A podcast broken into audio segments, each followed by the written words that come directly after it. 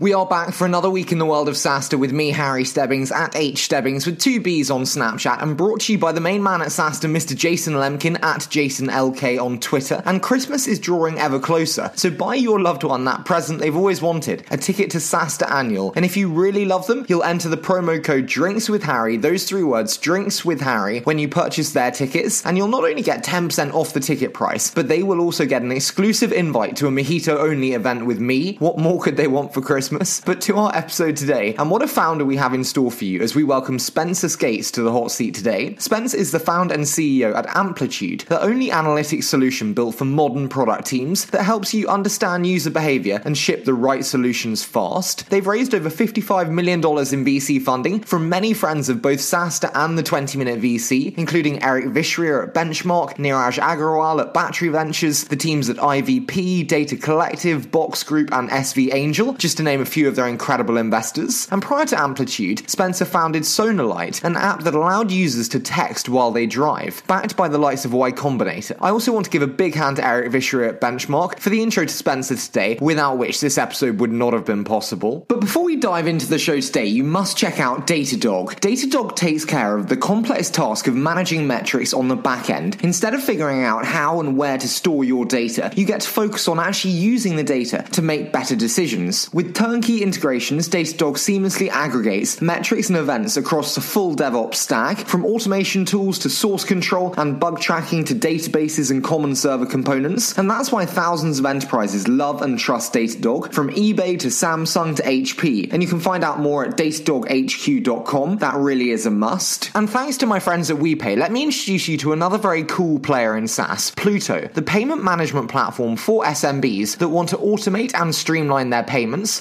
Trusted by more than 35,000 companies, Plooto offers a suite of simple features to give users complete control in managing bills, invoices, vendors, and customers all in one place. With it, people can spend less time on admin tasks, more time growing their businesses. Learn more at plooto.com, that's P L O O T O.com. And to learn how you can grow your revenue with integrated payments, like Plooto did, visit wepay.com forward slash SaaStr. If you haven't checked out their smart cheat sheet on how to get started with platform payments, that really is a must. Again, that's wepay.com forward slash SaaStr. However, that's quite enough of this terrible British accent, and so I'm now thrilled to hand over to Spenser Skates, co founder and CEO at Amplitude.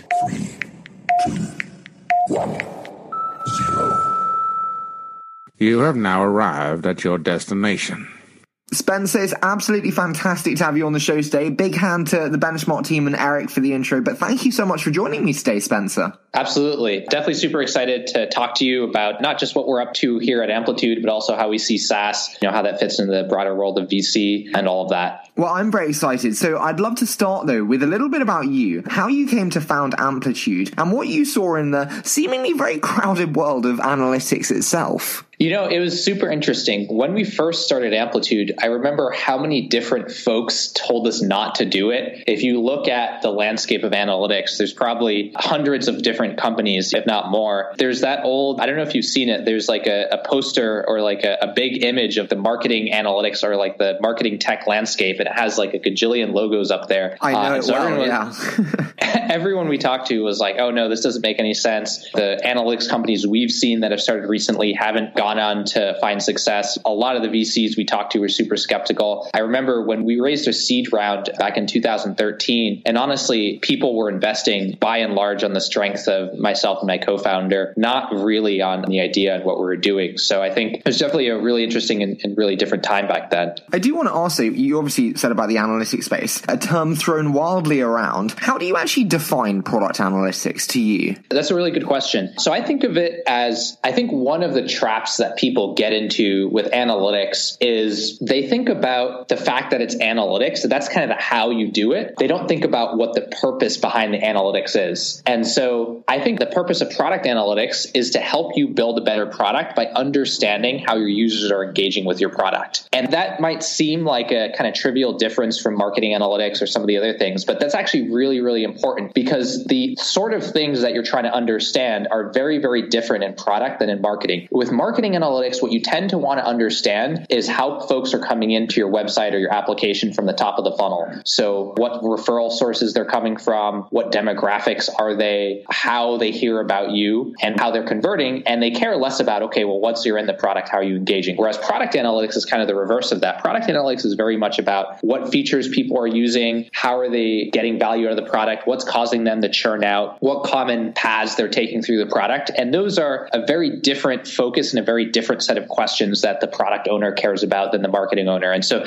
that's the big difference in my mind. I'm really pleased you said about one of the traps there. I've just been working with a portfolio company on their analytics dashboard, and they didn't have it installed from day one. I'm intrigued. Does it have to be an integral part of the company from day one, do you think, as a kind of foundational cornerstone? This might sound weird coming from the CEO of an analytics company, but I actually don't think if I were to choose one thing you should be spending time on and, nothing else, it's talking to your users in person. You know, Paul Graham has a bit on that where you should be talking to either top building product or talking to users, and that's it. In my case, if you're a B2B company, you should either be selling to your users or building product, and that happens best in person. I think once you get to the realm of thousands of users, though, that's when product analytics becomes incredibly valuable because it can help you understand understand things about your product that people would never tell you, both from a scale perspective and how many people are doing the thing, and from a product perspective, in that, like, you know, a lot of people will say, Hey, I want this in the product, but you actually look at their behavior and actually see where they spend time and what it is they do. And that's kind of, they show you what's important as opposed to telling you. You mentioned the kind of core part of speaking to customers and, and selling as a founder there. I'd love to start still on an element of your background being the engineering focus and learn how you look to learn sales sales really as an engineering focused CEO. So I'm going to let you riff on that and be very meta. Oh, absolutely, absolutely, yeah. You know, it's it's really interesting. I think one of the big things I saw when starting Amplitude was that a lot of engineering centric teams and founders did not have an understanding of the importance, the difficulty, the complexity of sales as a problem to the business. Right, a lot of really really good engineers, and so they build these wonderful products that you know were light years ahead of anything else on the market market. You know, I think Dropbox was a great example of that, but they wouldn't have kind of the appreciation or the respect for the importance of sales to the success of the business. And so they'd end up either not taking the time to understand what great sales looks like or approach it in a really different way from the standard. So, like, you know, people would say, uh, a lot of the other engineering centric founders I talked to would say, hey, we don't want to build out a sales team. We don't want people on commissions plan. You know, I don't like sales people. So we're going to approach sales really, really differently. And I think the trouble with that is that it really misses the understanding of what sales is. Most people project their own experience as a person being a buyer of products, like let's say a car, and the dislike of interacting with a car salesman onto sales for a software product, where actually the job of a good salesperson for a software product is very, very different and actually really valuable to people who are used to buying software. And so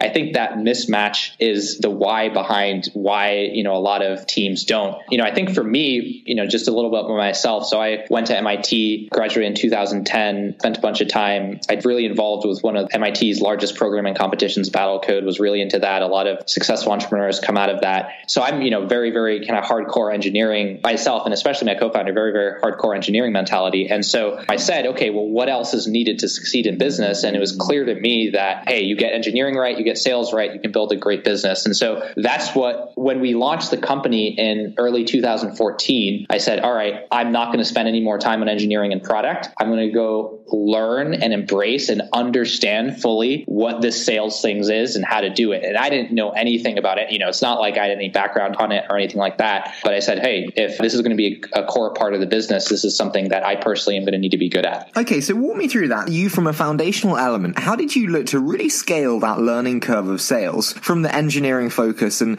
real lack of sales experience. Yeah, I think this is also an area where I see a lot of other founders get wrong. You definitely can't get it from a book. Books can be helpful. I think a lot of folks be like, hey, you know, it's like learning engineering. And how do I learn engineering? Well, I can read this textbook or read this resource online. And what I found is sales is absolutely not like that at all. The first most important thing is just to get out there and do it, get in front of customers. We had a goal that we set for ourselves every month of, hey, we want to have this many conversations with customers. So the first and most important thing is just forcing yourself to do that. A lot of teams will say, you know, hey, I want to learn sales. So they'll have one meeting or two meetings or three meetings. And it's like, no, no, no. You have to have like 30 meetings or 100 meetings in a month to really internalize and gain an understanding of what it is you're trying to do and get better at it. That's the first most important thing is to just do the motion. The second really important thing is to find someone who is a lot better than you at sales and to leverage their help. So we had a consultant by the name of Mitch Mirando, and you know he had worked with a few other engineering centric teams to teach them sales. There's a lot of great sales DNA in the valley that is very very open to teaching young engineering talent on how to learn about their field if they're open to it. And so finding a mentor or two that you can go to once a week and walk through, okay, here's the deals, here's the pipeline. I remember one of the things Mitch did for us is in meetings we'd have a review of the deals that were in front of us and he'd always ask, what's the pain? You know, what's the pain? And I'd say, well, hey, they want to look at SQL charts or hey, they want this metric in this particular way. And I didn't really understand what was behind that though. And so after enough times of him beating me over the head saying, what's the pain? I'd remember in the meetings, oh man, Mitch is going to ask me that next week. I, I better really understand the pain of the customer here. And so if I were to recommend any engineer first time learning about sales and making that a core part of the business, I'd say one is just getting out there and doing it and setting a goal for yourself of getting in front of X number of customers every week or month. And then the second is just getting some sort of external coaching or consulting or feedback for someone who's a lot better at it than you. I'm just interested in terms of diving in on the first one of kind of getting in and doing it. I work with a lot of engineering focused kind of B2B enterprise founders, and often there's trouble in selling and really negotiating around the price point. Often they're not so confident to come in with the lofty price points. How do you think about that importance of negotiation and high price points coming from maybe a more conservative class of engineers who are more yeah. diligent and less salesy? It's funny because now it's it's just an instinct in my mind to ask for what you want. And if what you want is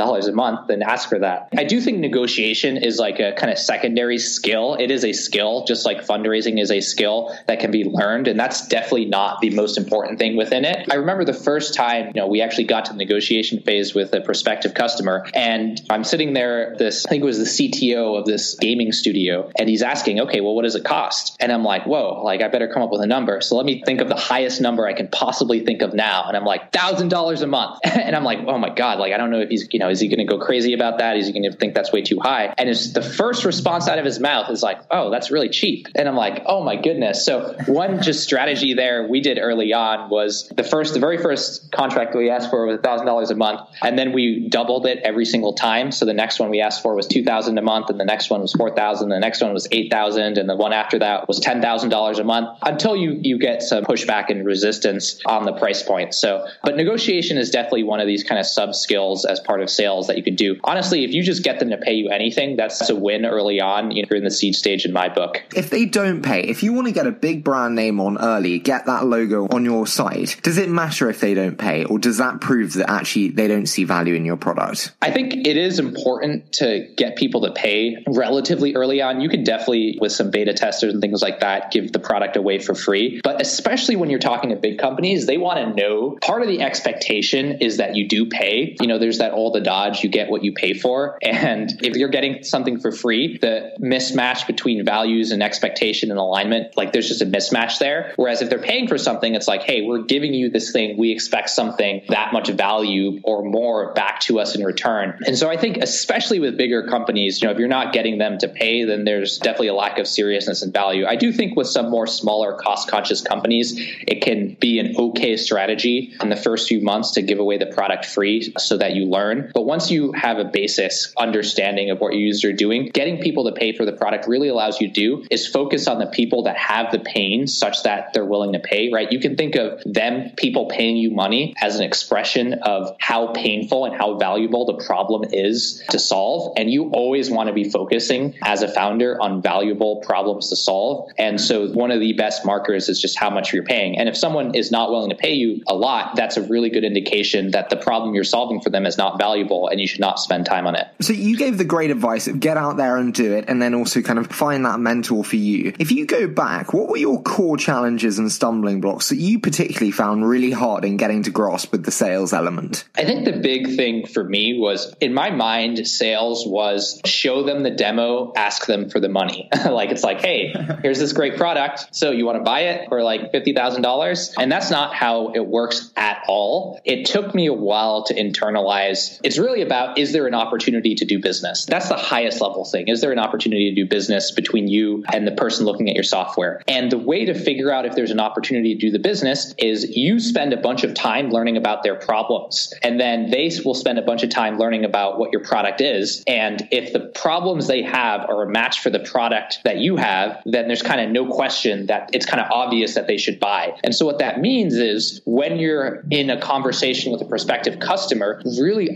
understanding what they're trying to do as a business is like the number one thing you're fo- you should focus on. You should understand, okay, what's the pain that's driving them to talk to you about their software? For us with product analytics, it's like, why are you trying to improve your retention? Or why do you care about measuring your conversion funnel? And really understanding the why behind it. Because often you'll hear things like, oh, hey, we spent the last year trying to build this out in house internally, and that cost three engineers and a year of time, and we still don't have nearly the thing that we want. And that tells you, wow, okay, there's three engineers times a year's worth of salary, pain. That's a lot of pain. Or you can hear, hey, we need to get our retention metric from 20% to 25% in the next six months because that is going to be the thing that makes us succeed or fail as a business. And that can help you understand, wow, there's a lot of pain around this. And so understanding the big thing for me was instead of thinking about it as a, hey, let me show off why my product is so good, people don't really care about your product. They only care about their problem. And so spending the time to understand their problem is like if you nothing else in a conversation with a prospective buyer but that, then you've succeeded. No, I completely agree. I think the relationship element of the also just getting to know each other is crucial. I do have one other question regarding the integration of kind of engineering and sales mindsets. And it's often one that troubles engineering teams that I've worked with. And it's the, the compensation packages with sales teams and them obviously being incentive aligned rather than the more traditional salary package of an engineer. How do you look to think about that and then communicate that to maybe disgruntled engineers? It's really funny that you bring that up, Harry, because that was a big issue, or not a big issue, but it was definitely a concern in the early days of Amplitude, where all of a sudden you had this mindset. It's like, okay, we're a small, cohesive team that's just really focused on winning as a business, and we have relatively low cash compensation. And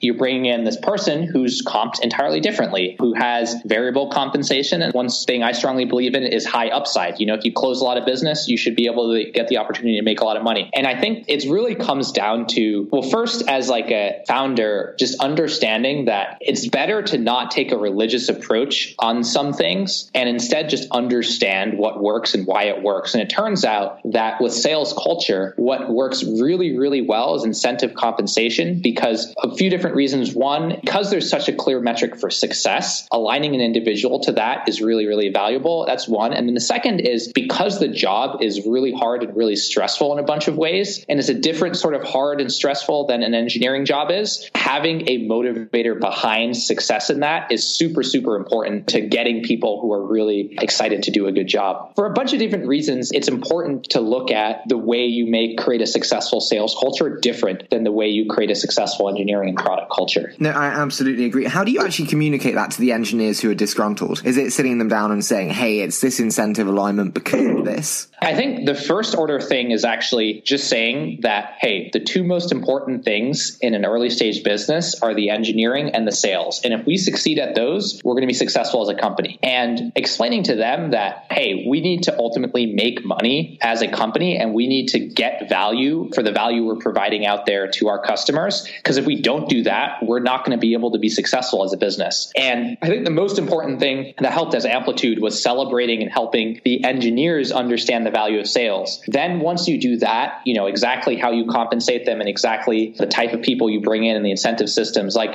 engineers and salespeople have very, very different sort of personalities. You know, there's the typical introvert extrovert thing, but also engineers tend to be very hyper focused on a single problem and get all the context in their head around that, whereas salespeople are much more reactive and in the moment. So there's a bunch of really big differences. I do think one of the things we've done well at Amplitude culture wise is what I love about really exceptional engineers and really exceptional salespeople is you give them like a almost impossible target to meet, and the best ones out there will absolutely learn how to crush it. And so having an appreciation and mutual respect across the different sides of the business for that is just super important. And I do think engineers take the cue. A lot of the company does take the cue from the founders and the CEO about what is important. And so just saying that, hey, this is important to the business and here's why all the time helps people understand, even if they've never been exposed to it before, why it's so important. but I do want to dive into Uh, my favorite of any interview being the quickfire. So Spenser's 60 second SaaStr. How does that sound? Wonderful. So discounting, what are your thoughts? I think it's a valuable tool. I do think in general, a lot of early stage teams are just too afraid to ask for the dollar. And so my recommendation is instead of being willing to discount super aggressively right away, instead just ask for that 2x more than your largest contract and see what happens. Customization, acceptable in any case? Oh, absolutely. If you look at the product roadmap of Amplitude in the early days, 99% of it was driven by, hey, we need this thing to close a customer. And so if I were to lean really hard in one direction, I'd be, yeah, just like make the product specifically for your customers. The one thing I would say about customization is if, if it can't be used by anyone else in your customer base, then that's worth saying no to. But absolutely, I think a lot of people have this idea of here's this awesome product in the abstract, when in reality, it could be a much better product if it was more driven by listening to their customers. What was the biggest challenge that you faced in getting to 1 million ARR? The 1 million in ARR was really learning the sales skill and then bringing on the right set of people to help with that. I knew how to hire good engineers because myself and my co founder were good engineers. And so recognizing talent there was not super difficult. But learning and appreciating and valuing and understanding how to evaluate good in the sales context is difficult. What typically happens to a lot of engineering centric teams is they'll bring on someone who's not a good salesperson and they'll say, hey, sales is just stupid, instead of realizing maybe my evaluation of what a good salesperson is is not fully calibrated yet. What's your favorite SaaS reading material? Rainy day, what do you sit down to? Jason Lemkin. So I think there's good things for different stages. I'd say Jason Lemkin's stuff between 1 and 10 million in ARR is excellent. Neeraj Agrawal, one of our board members, he has a bunch about the SaaS adventure that he talks about where you want to triple the company from 2 to I think it's like 18 million and then you want to double the company a bunch of times after that. Paul Graham stuff in like the early days, the pre 1 million in ARR is fantastic. No, I couldn't agree more. They're, they're all favorites of mine, uh, especially Jason's, uh, obviously. Uh, I would love though to finish the quick fire with what do you know now that you wish you'd known at the beginning of your journey with Amplitude? That's a really good question. So I, I think we got a lot of things right. And I, I think it's definitely important to focus on those. Like the focus on sales was right. Focus on bringing in strong engineering talent was right. The one thing I think I got wrong was that when the company got to about 25 or 30 people, it became really difficult to manage the business directly. And we had board members that told us to hire execs. Like Eric was big on hiring execs, and we tried to do it, and we didn't have the level of success that we wanted. And what I realized was that I was so busy putting out fires day to day in the business that I just didn't dedicate the time and step back and say, hey, you know, I know the existing team at Amplitude is saying this is the most important thing, but I know bringing on leadership to help me scale in the business is the most important thing. And as a result, I think we grew more slowly than we could have, you know, in 2016. So that would be the biggest thing that I would give myself advice on back then. Are you a fan of hire fast, fire fast? Definitely not hire fast. No, hire slow, fire fast. I think it's so hard. A lot of this management advice is just dependent on the context. And so people might be calibrated too aggressively in, in one direction or another. I think there's the advice that people hear that no one ever got fired too slowly. And that's always true. I knew it was true going into the first time we had to let someone go. And I still probably took a little too long on that. Even though you know you're probably going to be too slow at firing someone or you may be too quick at hiring someone, still going more slowly when hiring and more quickly when firing is important just because there's natural inertia in the other directions around both. For sure, for sure. I do want to finish the episode though today, not on the quick fire, so no worries there, but with a tweet from Sam Altman where he recently said that the right answer to many problems is often to do less things. So I want to apply that to two different areas today, being the product roadmap and the metrics themselves. So Amplitude, I saw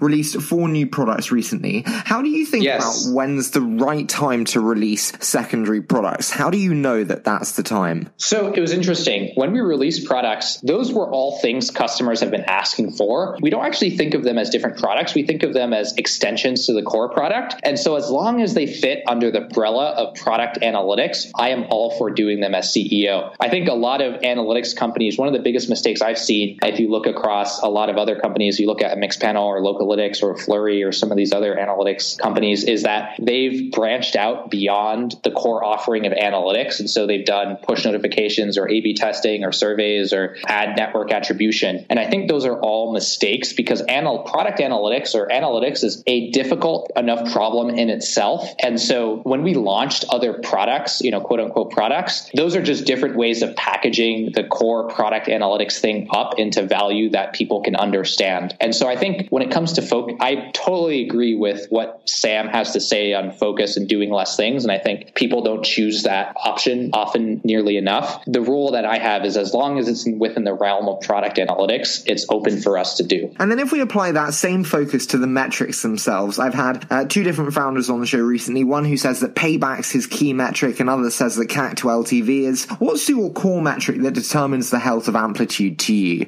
Okay, well, that's interesting that CAC to LTV because especially, you know, if you're growing exponentially, you are not going to have a good measure on LTV. I think first most important thing, whatever judges you is on top line ARR, so total bookings of your business. So focusing on that and celebrating that and driving that is like I'd say the top line thing, and that's how we can measure our success as a business. And then understanding the biggest of driver behind that is net retention. So of a given customer, how much, how many more dollars are they paying you more or less over time? You know, understanding that that's the input to the top line ARR. That's how I break down amplitude in my mind. Spenser, it's been such a pleasure to have you on the show today. As I said, I had so many great things from Eric. So thank you so much for joining me today. Thank you, Harry. Really, really appreciated the interview.